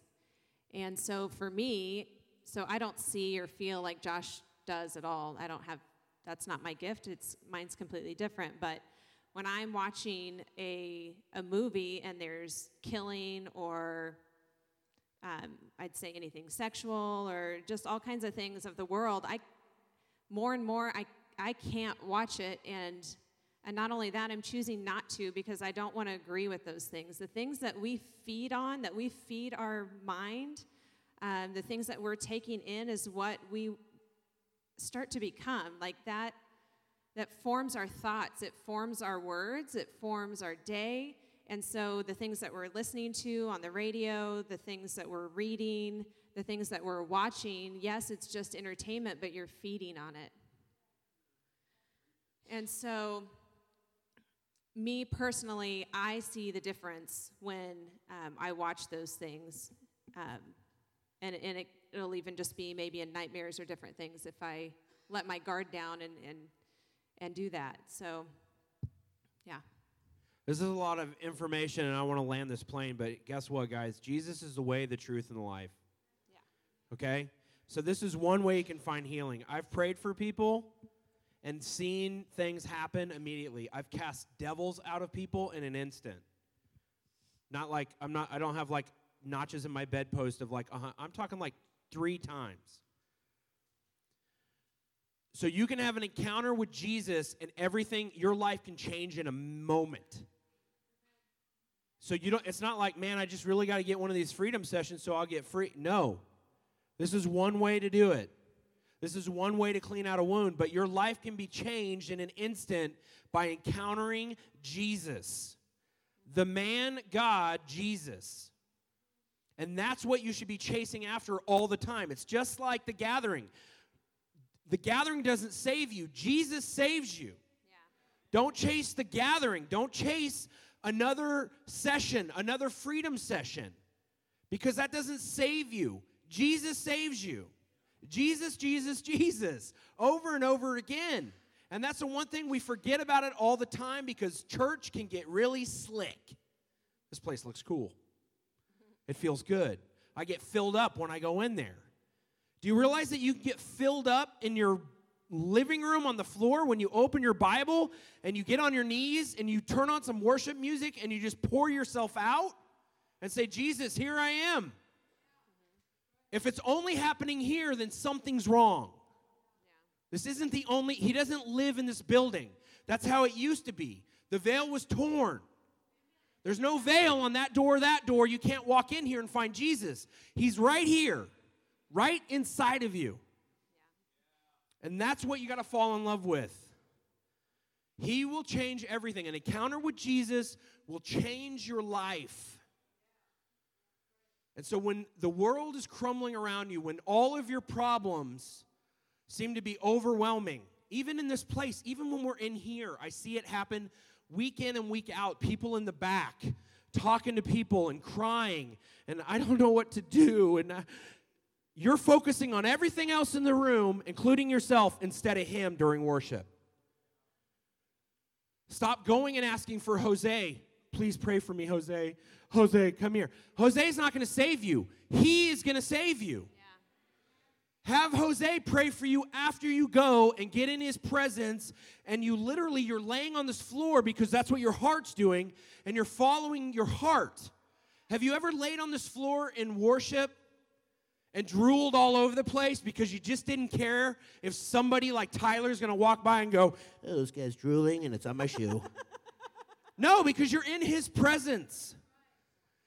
And if you get on your knees and you're like, I don't feel anything, this is stupid, what is Josh talking about?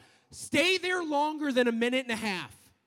Yeah. If you have to stay on your knees for 45 minutes and everybody's walking out of here, but you're like, dang it, Jesus, you said that if I asked, you would give it to me. If I knocked, you would open a door. I'm knocking on a door right now. Come on. and he would show up. We will who's our host family tonight? Who's our host? Do you guys have anything going on after church? yeah, I totally put you on the spot. I will stay here.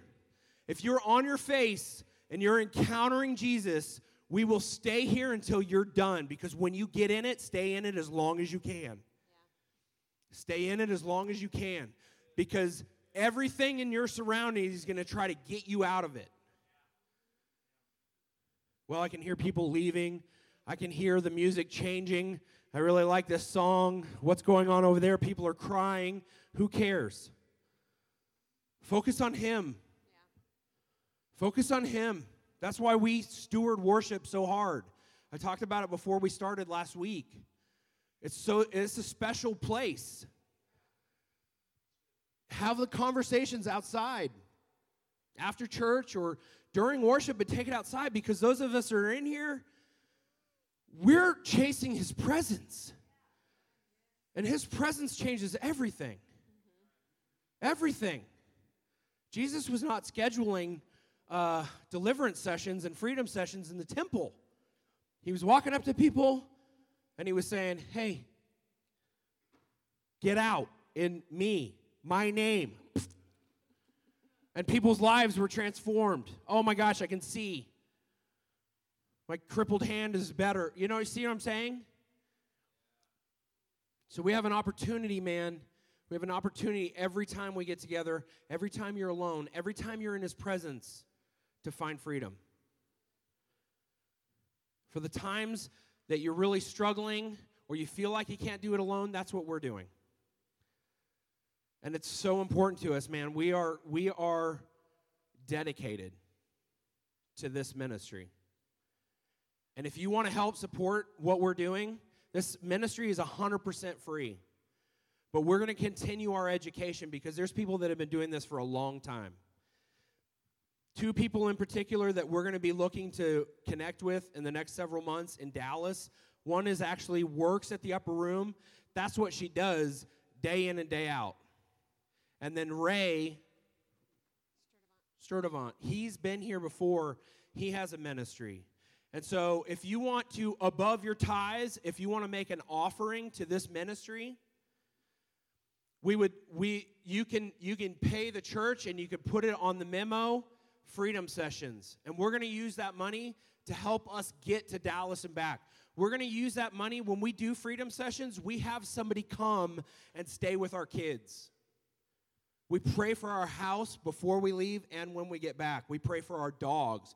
We pray for this space. As stuff is coming off of people we don't have pigs to cast it into so we pray for protection we have people come and stay with our kids while we're here doing it. And so we pay for daycare or for babysitters.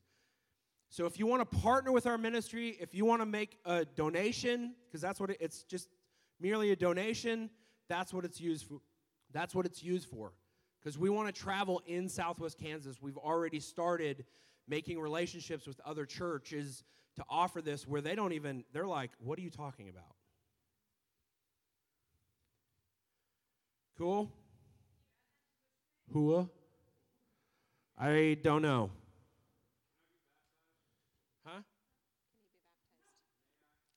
That's a good sermon, Yarnell. Yeah. Absolutely, man. I'm not going to stop anybody from getting baptized. Yeah, I think I think actually when you get into PushPay, you can sort of you can do that, right? You can tell it. I think you can put a little. We have to add the drop down. Oh, we have to add the drop down. I don't, you know, come on, Chris. I don't know. Jesus, just make it happen. Um,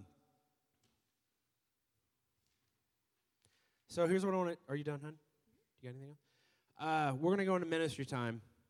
This is a great opportunity. Uh, can I have my mothers and fathers of this community? Noel, who else is here? Brian, Clover. Let's. Um, Denise, Denise, would you mind praying for people? I just want to be really intentional. I want to be super intentional because here's the thing don't miss an opportunity for Jesus to do something amazing. Yeah? Yes. Um, we're going to, here in a second, I do have, I got one testimony. of somebody that went through a freedom session. I just want them to kind of share a little bit of what, how that went. Um, and then we're going to pray. We're going to go into ministry time. Man, if you want to nail stuff to the cross, awesome. If you're looking for any kind of clarity or you feel like, man, I don't know about anything, and you need prayer, man, if you need prayer for healing, if you want prayer for anything we talked about tonight, if you need financial, the stuff that we heard in the testimonies, you're like, man, I wish I had that testimony. These are the people that want to pray for you. These are also the people that lay hands on people and we see things happen. Okay? So there's a lot of places in Scripture where Jesus says, yeah, it's because of your unbelief stuff didn't happen. These folks believe. It's in the book. It's in the book. A lot of times stuff doesn't happen because I don't believe that it's really going to happen. Okay? Nata- Nat- Natasha, are you coming up? This is Natasha. Man, I feel like my heart's beating out on my chest right now. Okay, so um, on Tuesday, Tuesday, Tuesday, uh, I live with Josh and Amy. Uh, I just moved out here from Garden to be at the coffee shop. Um, Tuesday, I, I did a freedom session. It's crazy. Haha. okay. Anyways, um, so when I started coming out here, uh, I'd always hear testimonies from Clinton. I'd hear stories from Josh and Amy, and just people coming into the coffee shop, and and I kept hearing things about their relationship with with Jesus and everything. And I'm just like, man, I, I want that. Like I'm I'm always reading, I'm always praying, but I always felt that there was something blocking me from having that relationship with Jesus. And so I kept hearing them talk about freedom sessions and stuff, and every time they talk about it, I just kept wanting to yell out like, "I want, I want to do this! Like, let me do this!" And so finally, just I was just like, "Okay, let's schedule the time. Let's do this," because I know there's something that is just literally blocking me. So we scheduled it and everything, and it was funny because Amy's like, you know, no matter what, be there. And so I was just like, okay, whatever, I'm gonna be there. Okay, cool. So Tuesday I was off and I was in garden. I was driving back out here, and the entire time I was driving back here, I just had this voice in my head that's just like, you don't need to go, just don't go. You don't, you know, you read, you're good, you know, whatever. And I'm just like, yeah, maybe I don't need to go. But I was like, nope. And then I heard Amy, Amy being like, be there. So I was like, all right, I'll be mm-hmm. there. So all the time I'm just like, you know, yeah. so I come in and and we sit down and and my head's going a million miles an hour because I'm like, what is he going to take me back to? And so we finally pray, and then my head just goes clear. And then they ask, you know, okay, Jesus, take her back to a memory. And so he brings me back.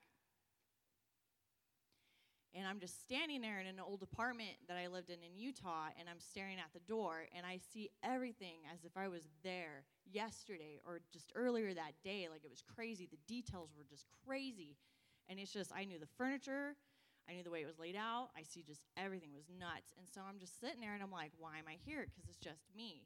And I'm just staring at, at the door. And so then they say, you know, why is she in this memory? And all of a sudden, just everything hits me. And it was the time I left my oldest son there, and I just like break down. So, anyways, long story short, I'm just trying to get through this, but it was crazy because I never realized how badly I held on to that memory and how I never forgave myself for that moment and how that's affected my relationship with Jesus. So we went through everything. I'm trying to keep this short, I'm sorry. Um, but it was forgiving myself, it was forgiving my ex husband, it was forgiving Jesus. But at the craziest moment was when they asked, you know, do you see Jesus? And I saw him there, and he just was behind me. I can't even explain it. Like, it was just crazy. And so they asked, they're like, well, what is he doing? And I'm like, he's holding me. And he just said, you know, everything's okay, just let it go, basically. And it was just, it was crazy. But, anyways, but then they started doing the discerning part where you literally just sit there and you think, okay, this is a spirit of of unforgiveness. This is a spirit of anger, and you're just basically you're throwing this all away. And I kind of laughed, and I'm sorry if you know I didn't mean to. I chuckled like in the middle of one of them because I'm just like sitting there thinking, and she says, "Okay, now the spirit of this, you know, I'm throwing you away," and I'm just like I kind of chuckled because I'm like, These are everything, uh, all these things I'm holding on to, and I never, I never knew it. I never had a word for it. I just had those feelings, and I'm just like, this is so crazy. And so after that, it's been ever since then. It's just been really, it's been different because I'm now able to discern it. I guess that's the word. Like anytime, like a few days later at, at work, I was getting frustrated and I started getting really angry. And I'm like, why am I getting angry? And I'm like, no, no, no, no, no, no. I'm like, I'm not taking this back. I threw it away. And so it's crazy hearing that. And then I can like see it now and I can tell it and be like, no, like I ain't taking you back. I'm not starting this relationship back over. I threw you away and Jesus took you away. And you're at the foot of the cross waiting for judgment. So I don't even think so. So it's helped me a lot. And now I, I just feel, and then uh, one of those, and I'm jumping all over the place. Um, one of the things was not being able to concentrate when you're reading the Bible or praying. And I mentioned that I think to Clinton one day, and I mentioned it. I think I mentioned to you one time. I can't remember, but it's like it's like I mentioned it. I was like I was trying to do one three five, and I said I get tired when I start reading it, and I just like my mind just starts going foggy, and I can't concentrate, and I'm just like, I don't want to do this, and it just makes me tired. But now I'm just like, dude, game on, let's just read the entire thing in a day. I don't care. But it's like it's just awesome. So I really, I really recommend it. It's, it's real, and I feel it, and I want you all to feel it. So that's why I wanted to share. Like, it's not crazy. It may sound crazy, and I'm not gonna lie. The first time I moved out here, and people were talking about like spirits and discerning spirits, I'm like, y'all are nuts. But no, like it's legit. Like it's crazy. Like so yeah. I'm just like I was at a I criticized it a lot, but it's like there it's a difference. It's huge. But I recommend it, like seriously.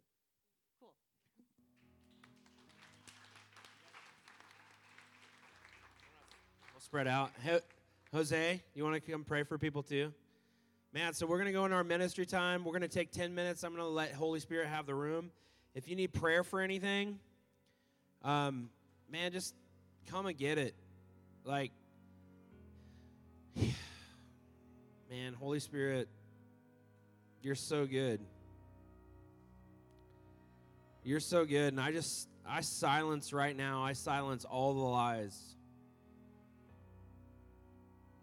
All the lies that are that are trying to tell us who we are outside of you and who you are.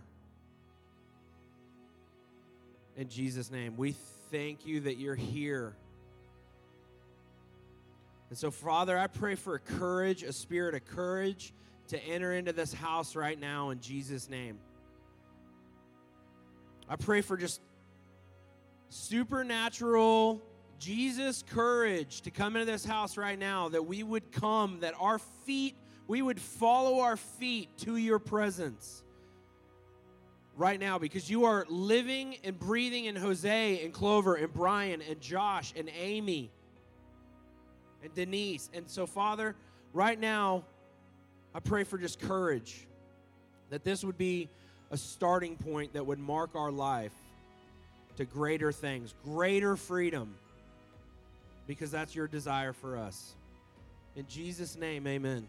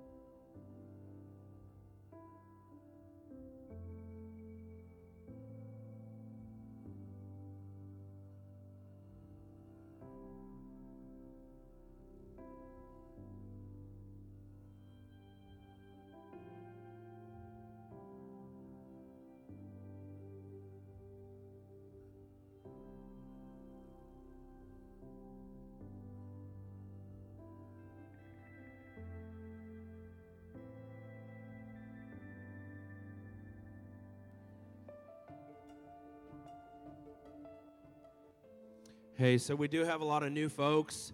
Um, church is not over. We're going to stay in this place for about five more minutes, and then we're going to take communion together and do worship. So don't run off, okay?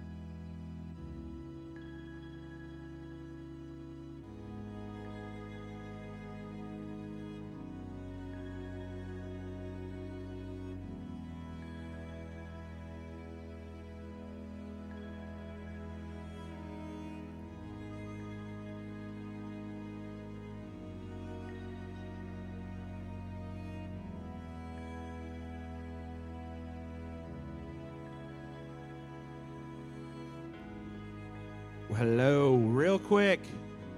I need, if you have a child, I need you to go next door, outside, over. Check out your child, bring them back. We have a baptism. We want our kids in here for that. So I need you to take a minute, go next door, get your kids, bring them back over.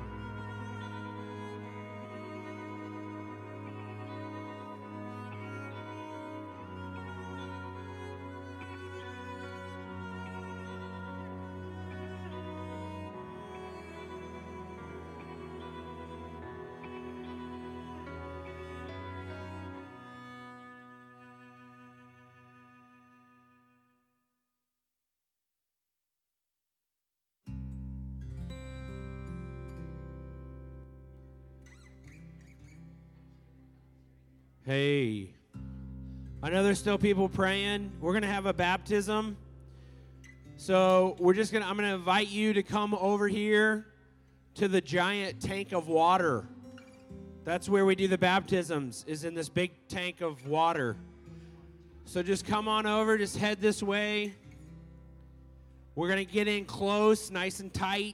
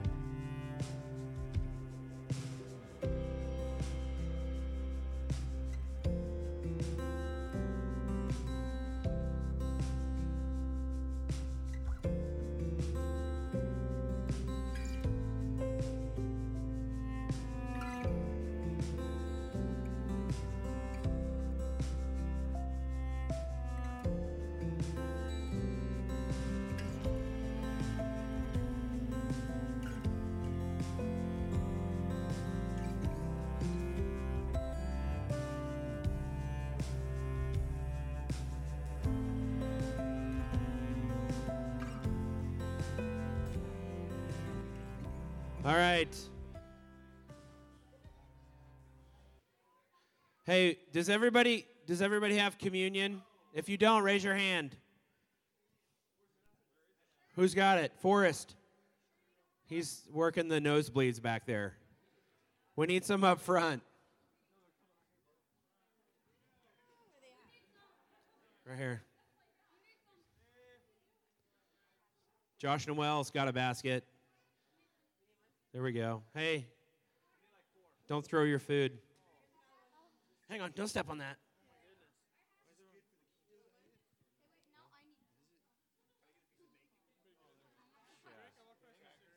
Yeah, these are, hey, these are keto approved, okay? They're non gluten.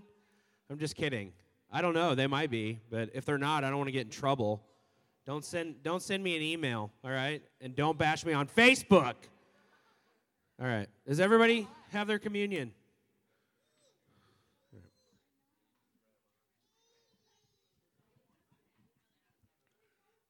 Okay, um, this is Evan for you guys.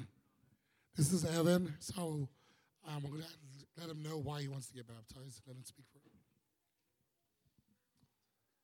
Um, I'm going to get baptized today because I'm starting a new page in my life. A whole new book, a whole new book. I want to renew my life in Jesus Christ and give all the glory to God and begin with a fresh start.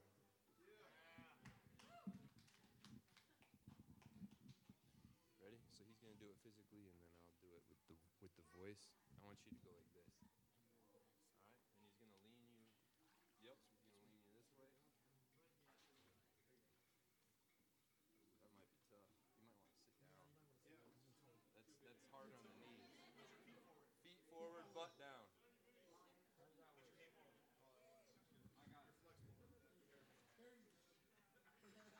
Evan, we baptize you in the name of Jesus. We baptize you in the name of the Father, the Son, and the Holy Spirit. Brand new creation.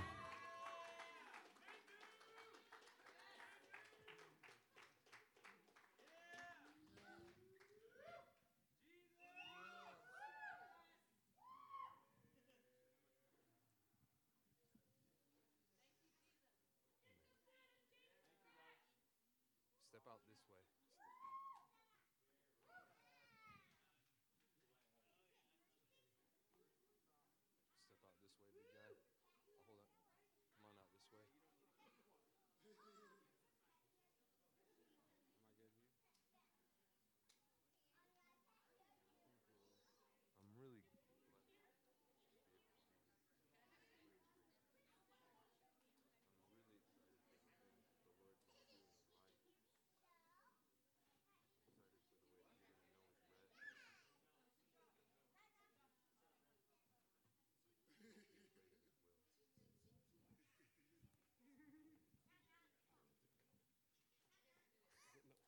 I just had one of those moments, you know, where like Indiana Jones, the little the little gold things there, and he's got the bag of sand, and he like switches it out. I wanted to do that with the microphone, like stick a candy cane in there so he wouldn't notice.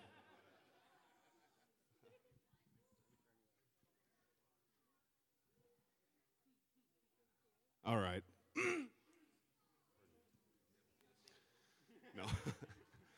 So Josh, Josh asked me to do this communion, and my initial response was no, because I, I, I take this as a very sacred time, and it's a very important deal as a believer. So I'm just going to do the basics, if you will. And so if it's not super eloquent, I apologize.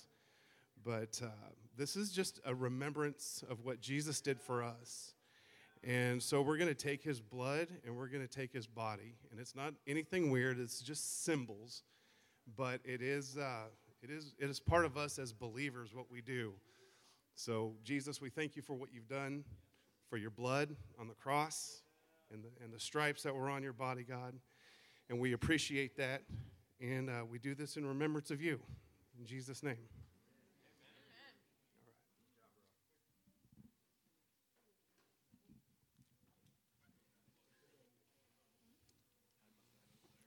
Hey, does anybody have the little trash bucket? it's over there, Forrest. Hey, if you guys could get further away from all the people with the trash, with the trash bucket, that'd be great. You want to stand outside or?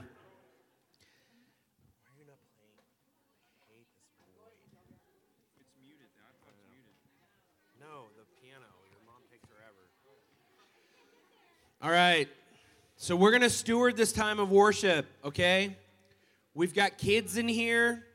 If your child is in here, I need you to parent your child while you worship. Have your kids stay with you. Drake and Elliot, come up here. Come up front. Come on. You guys can't hang out on the couch during worship.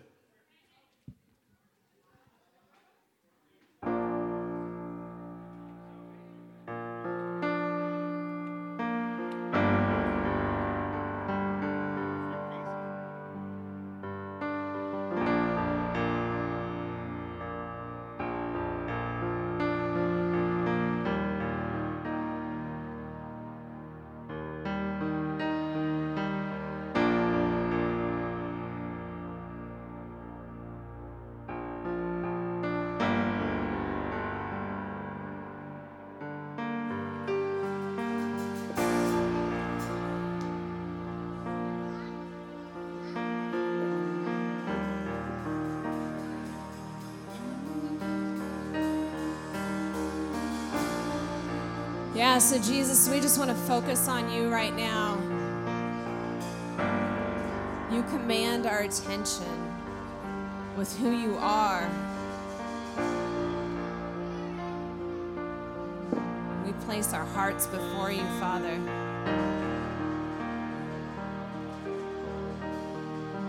Father, we just declare that we're yours.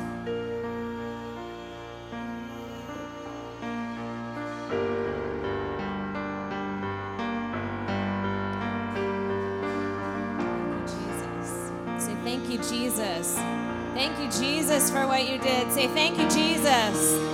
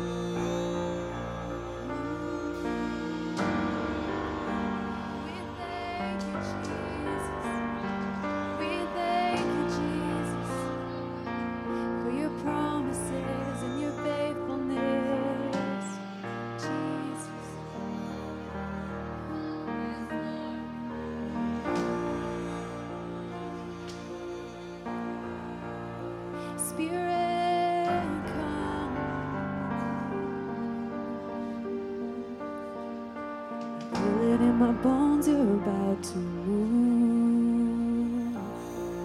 I feel it in the wind, you're about to ride in.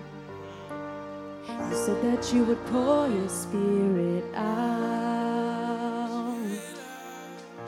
You said that you would fall on sons and daughters.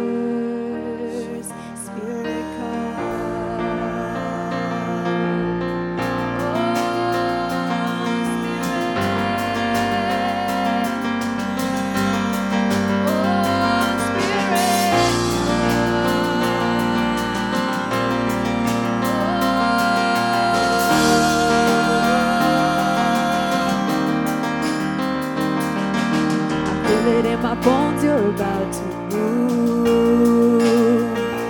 I feel it in the wind, you're about to ride it. You said that you would pour your spirit out. You said that you would fall on sons and daughters. So like the rain come to us in love and let your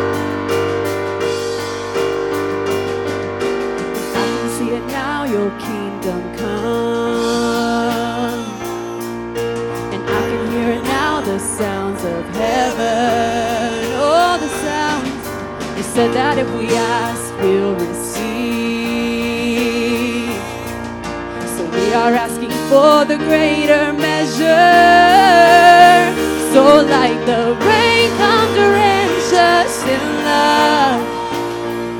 And let your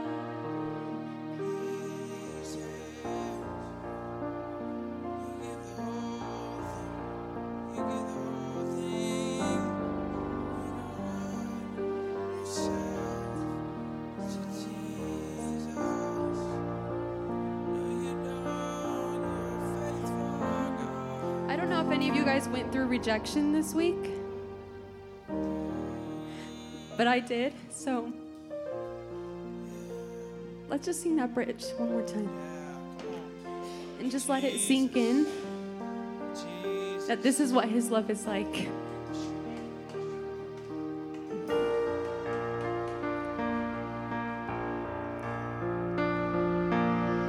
Your love's not fractured, it's not a troubled mind. It isn't anxious, it's not the restless kind. Your love's not passive, it's never disengaged.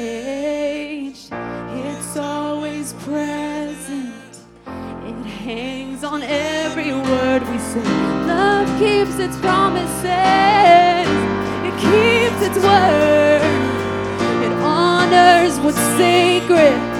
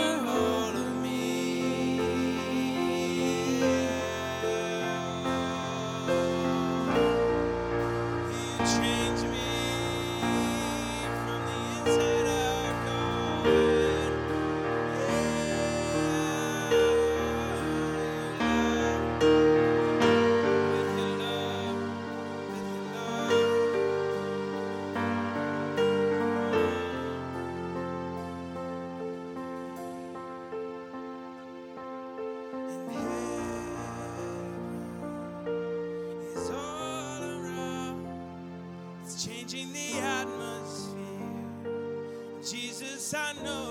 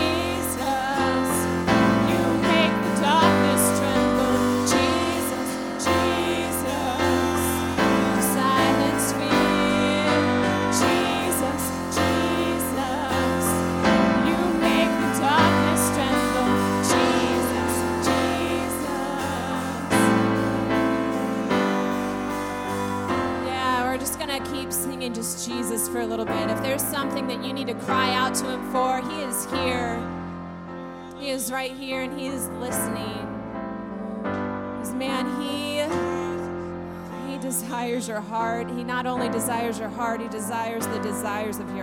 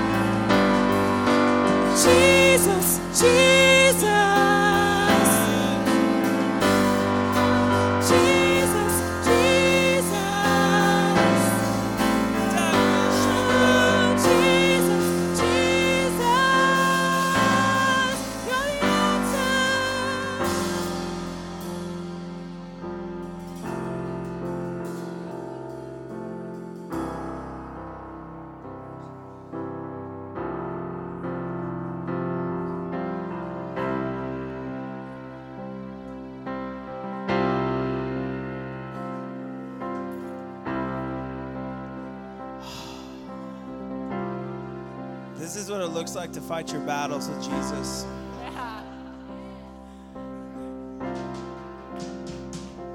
It's really, really easy